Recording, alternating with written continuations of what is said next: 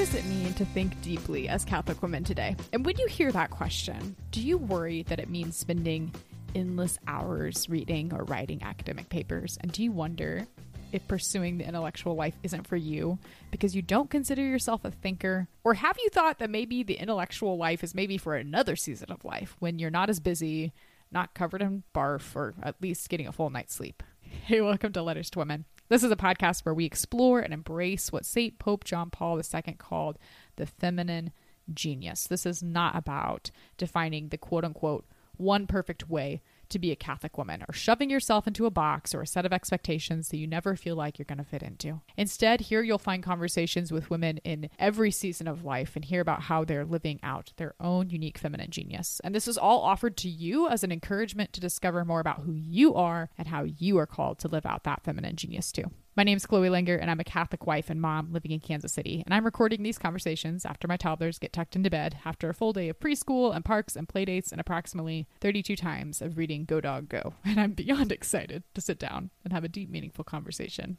with adults. But you know what? It's in these normal daily moments that I have seen the feminine genius at work. And our gifts and our talents as women are so worthy of exploration. And I love getting to share these conversations with you. In today's episode, I'm sitting down with Rachel Bulman. She is the editor behind the newly released book, With All Her Mind A Call to the Intellectual Life. We are talking about the feminine genius and how that impacts both our affectivity and our intellect. What to do if the idea of growing in your intellectual life seems daunting, and what we can learn from the Blessed Mother as the seat of wisdom. So, if you are a woman who wants to follow the first and greatest commandment to love the Lord with all your soul, and all your heart and all your mind, sister, this letter is for you. This episode of the Letters to Women podcast is sponsored by the Little Catholic Box. It's a quarterly subscription box for Catholic women. Each quarter, they curate beautiful and functional Catholic items around a spiritual theme. It is so much fun to be a subscriber, but it's also a blessing to artists and creators and small businesses whose items are featured. If you've ever needed a thoughtful and uncommon gift for a Catholic friend, a family member, or a loved one, be sure to check out what's available at thelittlecatholicbox.com. And don't forget to visit thelittlecatholicbox.com slash letters to check out this month's Letters to Women bonus. This year, the Little Catholic Box is offering something different every month for Letters to Women listeners. So head over to the littlecatholicbox.com slash letters to see what this month's bonus is, and then be sure to check back each month for a new bonus for Letters to Women listeners. Today, I'm welcoming Rachel Bulman to the show. Rachel is a lover of humanity, especially her husband and their six children. She's written and hosted a television series for Catholic TV about Eucharistic miracles, and she appears with her family in the show Meet the Bulmans, currently airing on the Word on Fire Institute's YouTube channel. She serves on the advisory board of the Given Institute and frequently gives talks at retreats, conferences, and other gatherings. And in her spare time, she enjoys reading a good book, lifting weights, and perfecting her old fashioned cocktail recipe. Rachel, welcome to Letters to Women. It is so much fun to have you on the Thank show. Thank you so much. Such a joy to be here. Thank you. So, today we're going to be talking about the feminine genius and our intellectual lives as women. But before we dive in, and especially for people who are getting to know you for the first time in the conversation today, can you tell me a little bit more about your story as a Catholic woman? Sure. So, I was raised evangelical. I was actually adopted by missionaries when I was two weeks old. I was born in the Philippines, and my parents were uh, missionaries in the Assemblies of God Church. So, they adopted me, and I was raised very devout in a very devout Bible believing Christian family. And so then I, I, pretty much rode that train for a very long time. I was very involved in ministry through youth and through young adulthood, and then also in college. And when I got out of college, I actually happened to meet the man who later became my husband. And one of the things that came up during the time that we were dating was about him being Catholic. And so, long story short, meeting his family was kind of really this moment of meeting people that loved me just unconditionally. There was nothing that I needed to prove. And then someone challenged that and they told me that Catholics weren't Christians. And I remember thinking, well, if anyone's a Christian, it's these people, like these people that just have welcomed me with open arms. And so then it kind of started this this thing, this this dialogue between uh, Jason and I. And I said, you know, there's no way we can both be right. And so then on his bedroom floor at his parents' house, we said, we have to figure this out. And it, we really weren't even horribly serious at the time, but we were just talking about these really deep things. And then all roads lead to Rome. And so within the next uh, six, seven months, I had decided to really enter RCIA. I did that for about two months before I told him because I didn't want him to think that I was doing it for him. So that was quite the adventure. So, but he was so excited. And, and then now, you know, so many years later, there were eh, moments of me trying to fight against things that I thought were still remnants of, of Protestantism for me. Things that were so silly, like my own, even my own talents. Like I didn't want to sing, I didn't want to write because those were things that I did when I was Protestant. And so kind of reclaiming those as part of who I am and the talents that the Lord has given me, even within my Catholicity, has been something that that actually made this book possible. And so it's been really a beautiful thing and then having six children and having this husband who this past year actually became a deacon. And so it's been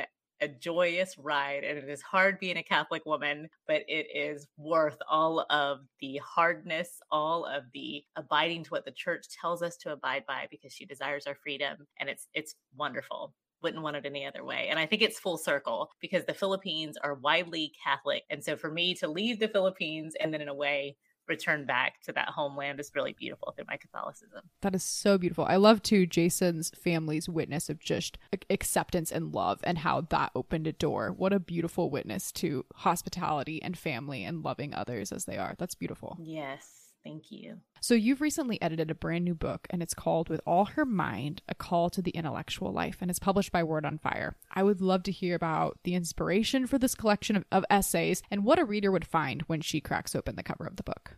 You know, there since 1995, I think, was when St. John Paul II wrote that letter to women. And in that letter, he kind of coined that phrase. He said the genius, the, the fem- feminine genius. And from that point on, there's been just a plethora of books that have kind of tried to define what the feminine genius is. And so everybody really has something to say about it.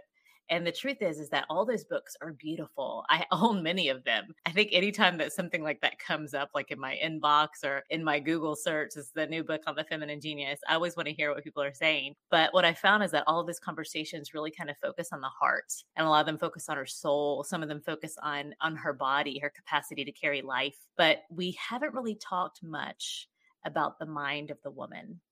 And for me personally, when uh, it's probably over the last five years that I really kind of took a deep dive into philosophy and theology and and kind of went out of the gates of apologetics which was really what brought me into the church and really captivated me in the beginning. And now that i've done this deeper dive it's made me really realize that we have to talk about the mind. We have to talk about the intellectual life that it engages so much of the wholeness of the person. And for us to be the fullness of the feminine genius we have to talk about the mind. And in this book for anyone that dares to pick it up because it is gorgeous. I hope that you Google it afterwards. They did such a good job with the cover and everything. It's gorgeous. And it's not the other thing about it, you know, when you look at a feminine genius book, sometimes not not to knock feminine genius books. I told you guys I've got a lot of those on my bookshelves, but you know often they're they're very feminine colors there's like lots of flowers and and very you know just feminine. What the world would tell us is is quintessentially feminine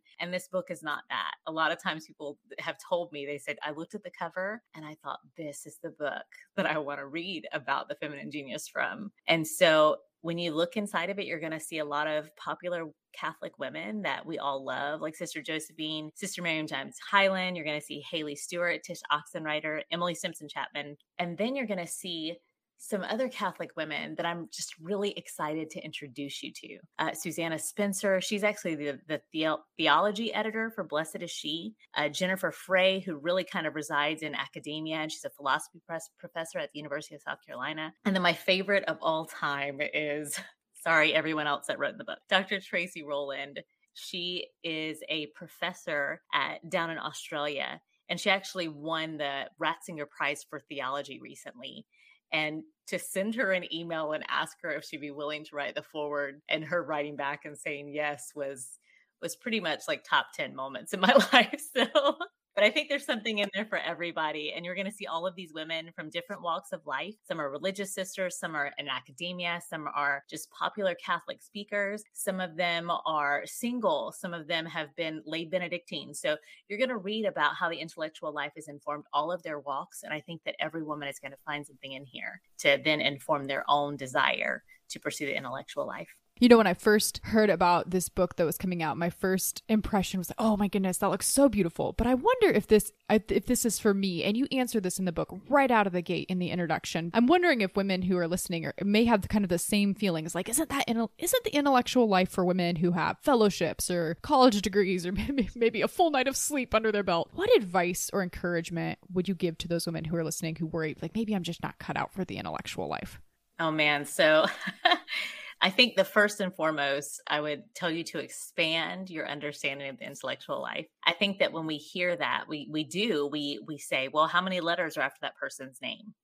Or how many languages do they speak? That we've so confined intellectual life that it only has to do with something that's outside of yourself and really the intellectual life is already present within you we just have to unfold it and it does unfold in various ways i mean you're gonna you're gonna see the intellectual life in the face of your children you're going to see the intellectual life on your on your way to work you're going to see the intellectual life in in your moments of prayer and so we just really have to know that the intellect I mean, Aquinas called it a power of the soul. So when you use your pa- that power to then discern, determine something and then appropriate a response to that thing, you're using your intellect. And so we have to kind of expand what it is and then listen to the way that it's moving in our own lives. And really, if you expand your vision, you pursue it, then you really are going to have to just rein in the, the audacity to then say, you know what? Like, I'm doing it. Like, you're already doing this in this book is really going to give you some other people that are doing it as well. The other thing that I would also encourage you is that I have edited this book with women that are profound and amazing. They've written more books than me. And the other thing is that as as people are picking this up, they're realizing that I I don't have a ton of degrees. I recently actually contributed to a book that will be a textbook on anthropology and philosophy. And when the editor of that book emailed me back, they said, What are your, can you email me back your bio and your credentials? And I kind of laughed because I was like, I don't know what to say. Um, so I wrote back and I said, All of my study is just because I love it. It's not because someone gave me a degree. Now, would I love to do that one day? Yes. If the opportunity arises and everything falls into place where the circumstances are good for me to pursue higher education in that way, I would love to do that. But right now, my pursuit of learning is really grounded in just a love for it. So, whatever you love, I promise that there is an opportunity to expand and pursue the intellectual life there. To pursue what you love, and there is the intellectual life. And I think that is such an invitation into to a knowledge of who you are and who God is. Um, and I loved how you talked about how the intellectual life is already within you. It's not something that's out there that you have to go get or you have to be worthy of, but instead a process of discovery. That's really beautiful. In the first couple pages of the book, you mention Our Lady as the seat of wisdom. Can you tell me a little bit more about that Marian title and what it means for Catholic women today? Oh man, so that is now my favorite title for Our Lady. And the first time that I read it was actually in the document Fides et Ratio, which is Faith and Reason from JP2. And he actually uses it in the closing paragraphs of that. And he, he invokes the name of the Blessed Mother. And then he said that an, an early Christian authors actually called her the table at which faith sits in thought. And so the first time that I read that, and I sat with the thought of, of Mary as the seat of wisdom, of the place where we sit in thought, it dawned on me that if, if, if philosophy means lover of wisdom, Philosophia, and God is wisdom itself, and Christ is then God incarnate, then no one loves wisdom as much as Mary, which would then make Mary the first philosopher. And actually, uh, Dr. Peter Kreeft just wrote a book about this. He just wrote a book called The Greatest Philosopher of All Time. I keep tell- telling uh, friends that I'm going to email them and say, listen, I thought of that. she, so if she's the first true philosopher, the first one that really loved wisdom in a way that then calls us all to then love wisdom the, the, same, then every time that we imitate the archetype of femininity, then we're also imitating the best example of good philosophy. And so for us to then call her the seat of wisdom is then an invitation for us to then sit there, to then think, and to then love God. And so, no matter what our state, our vocation, or our career, we're called to imitate Mary. We're called to, to love her. And as we love her, we're loving her son. And in loving her son, we all become philosophers. I would love to get really practical nitty gritty with you because the intellectual life is for, is for every woman. The feminine genius is for every woman. It, it is something that exists within study halls and, and in the library. But what does it practically look like to dive into the intellectual life to foster that practically in our in our vocations, especially as wives and as mothers? Sure, I think that wives and mothers have a particular understanding of it, and really anyone that then exercises the desire to be parent, which is, I mean, if you if you help a friend that's that's also exercising this vocation of parent it might not be the concrete uh, incarnation of it but you're still exercising aspects of it. And so i think in those places you're going to find three things. I think you're going to find wonder w-o-n-d-e-r wonder and you're going to find why and then you're going to find a how and i think that when you when you are pursuing those three things you're pursuing the intellectual life and and children are like the front row seat for that. I mean if you've been around any kid like between the age of five and seven you get asked why maybe even three or four if they've got a really expansive vocabulary. They're asking you like why and how and like why uh, why again and where and and so if you're sitting there beneath this this person who then is really wonder in and of themselves, you're then also practicing the pursuit of the intellectual life. So just being a parent, just being with other people, sitting in in whatever questions they have, you're practicing the intellectual life. So it's not just found in books, it's found in the faces of the people that are around you. It's found in the faces of your coworkers. It's found in in the hymns that they sing at church. It's found in whatever prayer style prayer you're pursuing. There is an opportunity to then to then think to allow not just the movements of your heart to direct you, but then to also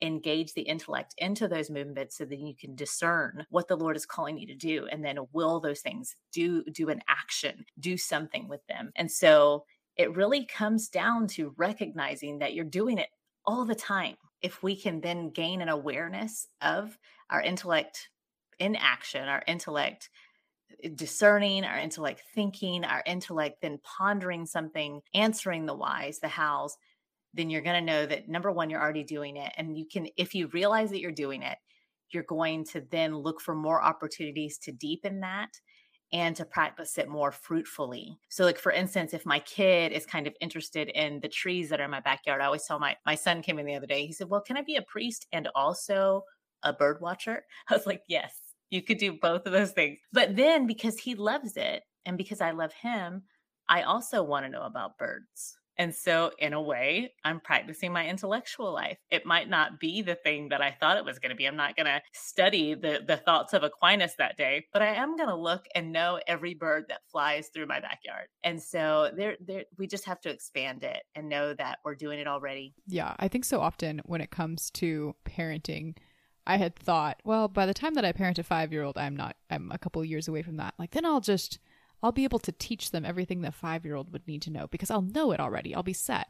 And what I've found right. as I parent is that I don't really know anything. and, so true. and um, it's been so beautiful and humbling to realize how often I have to also be the student right alongside my kids. Oh, yeah, like the tree example. That's such a good one. My one and a half year old is fascinated with bugs right now. And Rachel, I hate bugs. Um, but gosh dang it, I'm learning so much about bugs. Right. And yes, what it, yeah, is it the subject matter that I love? Absolutely not. Actually, I still I still right. hate bugs. But that openness, the littleness of getting getting into whatever season of life you're in and just learning and be, being open to just being a continuous learner of others around you, being a student of others around you, but also also just, yeah, like the practical daily stuff that I haven't touched since I was in first grade. It's so true. I don't think we put enough thought into the fact that one of the things that John Paul II would do often was call things school. Like this is a school of love. This is a civilization of love. And and your position in that school is changeable. Like you are the pupil, but you're also the teacher. And your ability to be both is actually the exercise of humility and so it's really a calling that we have to do. And children really make great teachers. Sometimes they teach me about about myself things that I don't want to know. Yep. So, but it's a great school. Solidarity. There are many lessons that sound very similar to that going on in our house. in this book, there's so many beautiful essays on so many great topics when it comes to fostering the intellectual life, uh, and so many by names that you've mentioned. Women who listen to podcasts or read books within in the Catholic sphere are going to recognize. But tell me about how editing with All Her Mind helped you grow in an appreciation of the feminine genius of the women who shared an essay in this book. What did that look like as the editor of this project? Well, it was I was trying to write my like my superstar list of women that I would love to write this essay for. And the way that it worked was that I took all these names and I kind of prayed through the things that I knew about their ministries and the things that I feel like they could teach me and the things that I've already eh, some of them had already taught me but things that I really wanted them to expound upon and then I sent them an email asking them to to contribute but then uh, giving them kind of like a one liner like maybe you could write about this thing and they wrote these essays that are just uh, mind boggling. I mean, that are gonna, they could change the world. Like, I hope that my daughters, my youngest one right now is, is 16 months old. I hope that she's picking it up when she's old enough to sit down with it. And I think that they're going to they're they're going to stay around to inspire generations to come. And one of the other things that I love about the Blessed Virgin Mary and just the thought when I sit and and pray with her is the fact that her womb made possible for something that was unreachable to then be reachable for the world. And I think that all of these women exercise that in their own completely unique way. That someone, that Jennifer Frey took the thought of leisure and that people weren't going to think about that. They didn't think they could even, even reach and understand what leisure really meant. And she brought it down and made it tangible for people. That Elizabeth Scalia could take her experience as a, a lay Benedictine and something that a lot of us will never experience, but then made it reachable for us and so many of the other authors that really took things that their own wisdom and incarnated it. For everyone that's going to read this book you're going to meet all of these people that it really kind of looks like we all sat in a room together and wrote, wrote the book at the same time. Like the continuity that exists between all of these essays it's the holy spirit and the Holy Spirit just weaved something beautiful that I think hopefully will be in the hands of women for many years to come. I think a testament to what you were saying earlier about how the intellectual life, discovering more of that by discovering what you love and diving deeper into that, is so beautiful throughout as I'm just looking through the contents of this book. Tsh Oxenreider writing on the mind of writing. I love reading what Tsh has to say about writing. And so it was so beautiful to yes. see her dive into in an essay form, something that because I've read her so her elsewhere, listened to her podcast, it's like, of course she would write that essay. That's perfect. She loves writing. And so it was really beautiful to see. And this was the case with all of the women who I was who I've read their essays. It's like, oh, that makes total sense. They are so passionate about that um, that it just felt mm-hmm. like such a natural fit for them to write on that subject. Yeah, I mean, I as I was going through and giving them each the the different topics, I was I was like waiting on pins and needles for some sort of reply. Like, I don't want to write about that. Every single one of them was like, "Oh yes, I can definitely write on that." And so the just their thoughts that came together, I swear they could have each been a book in and of itself if we would have been able to unleash that many words. One thing I'd like to dive to dive deeper into with you, it, you use this word wonder, and that is such a good phrase, I think, when it comes to the antidote of what today's culture gives us when it comes to the intellectual life, which is this glorification of being busy. There's so many options that we have for when it comes to distracting ourselves during the day. How do we cultivate that sense of wonder and curiosity in our lives as Catholic women? What does it look like to slow down? So often when we think like, oh, I could I could read more, maybe that's something that I love, but I don't have any time for that. There's no place for that to fit in or to fill in the blank of whatever someone who's listening they might love, but they have this like ah there's no margin for that in my day. Uh, what would your advice be there? You know i think you you have to find the right thing and then love it for the sake of itself. So i never would have imagined that i was going to to read certain topics but once i found one essay within that topic that then captured my attention it kind of opened up a wellspring and so then you you if you find one thing that you love i promise that it will open other other gates the other thing is that this pursuit of wonder to really just sit we have to allow ourselves to do that. Sometimes we're kind of in a race that whatever we're doing whether it's listening to a podcast or you're reading a book or you're trying to get your kid to whatever practice it happens to be on that tuesday it's always feels like a race. And so we have to take greater control over the fact that it doesn't have to be a race. So even this morning, I I was telling my husband last night before bed, I'm in the middle of editing my next book, and it feels like there's not enough time. You know, I don't have enough time to edit this book. And so I went to bed kind of explaining to him and lamenting to him, I'm, I'm running out of time. And as I went to sleep, I thought, I can't really complain about running out of time if I choose to not then make time. And so when my alarm clock went off this morning at five, I set it for 4:59 just to see if that would like trick my mind. Um, it didn't, just so in case anyone wants to try that. But I thought to myself, when my alarm goes off tomorrow morning, I'm gonna get up. And so the inspiration then was that not that that I don't have time, but that I can make time with what I have. And so we just have to sometimes get creative. And women, guys, we are creative. We literally have creativity built into our bodies. So you have the ability to create time. And it's just what you're going to say yes to and what you're going to say no to. And so you have to say yes to the opportunity to wonder. And if you make that time, there's going to be time to wonder. So you're not racing to to soccer practice, but you're able to walk through the parking lot so that your kid can say, "Mom, look at that sky," and then be beckoned into wonder. And so if you can if you can create life, you can also create some time to make space to then wonder and pursue the intellectual life. Tell me a little bit about where listeners can pick up a copy of With All Her Mind, A Call to the Intellectual Life, and also where they can connect with you online and learn learn more about your other books that you have coming out soon. Sure. So you can pick up With All Her Mind on Amazon. You can also grab it from wordonfire.org slash With All Her Mind. And if you want to learn more about me or follow along, I tried to make that really easy. So on Instagram, on Twitter, and on Facebook, it's just at Rachel Bulman. And you can also visit my website, rachelbulman.com. And I hope that if you pick up this book, that you will reach out and let me know if you enjoyed it, if you hated it, reach out then too.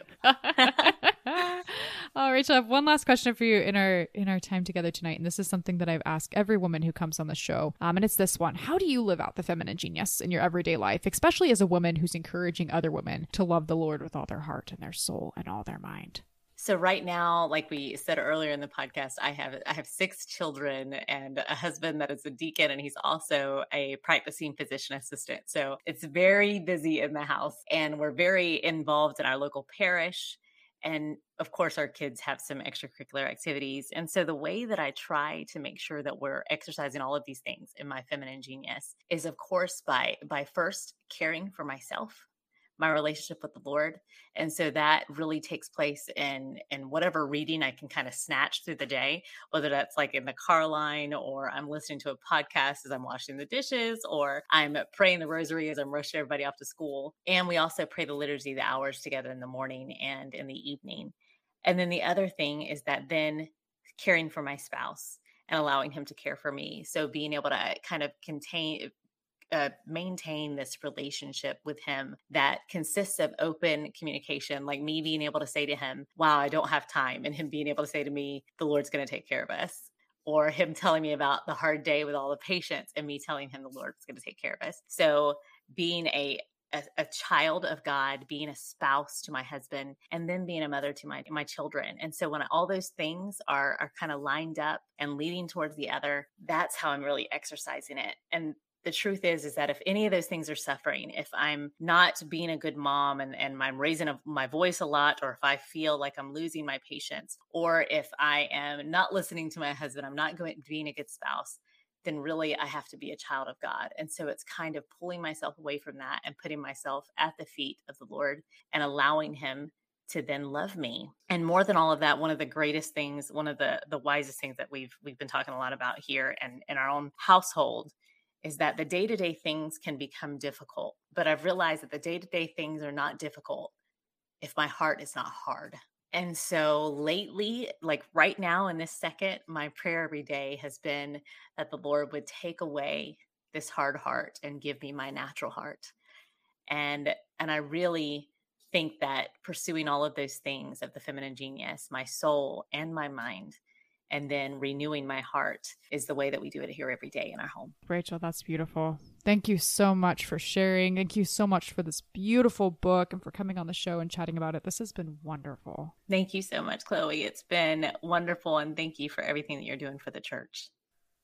Hey, thanks for listening to this episode of the Letters to Women podcast. You can check out the show notes for this conversation with Rachel on my website, letters to women letterstowomenpodcast.com, or just scroll down your, in your podcast player for links to get a copy of With All Her Mind, A Call to the Intellectual Life. You can find Rachel online and you can watch episodes of Meet the Bulmans. In the show notes, you're also going to find a link to the Little Catholic Box. That's the sponsor for today's episode. And finally, you're going to find a link to sign up for my newsletter, which is Naptime Notes. So every month I share what I'm reading, what I'm listening to on repeat, and these little shifts that are making a big difference in the Langer house. That newsletter is totally free. Uh, but if you'd like to, you can subscribe at $5 a month, and then you get early and ad free access to all of the Letters to Women podcast episodes before they go live. If you listen to this podcast and you love the conversations and the guests of the show, please leave a rating and review especially if you're listening via iTunes. And if you know a woman who would love to grow in her intellectual life and would really enjoy this conversation with Rachel, please send this episode her way. And don't forget to hit subscribe wherever you listen to podcasts so you do not miss any future episodes. And there's an upcoming conversation on theology of the body and art, and I cannot wait to share it with you soon. If you've ever wanted to share about a guest that you would really like to see on the show or share your experience as a listener, you can send me an email at letters to women at gmail.com. I would love to connect with you. And that's all I have for today's episode. So until next time, be not afraid.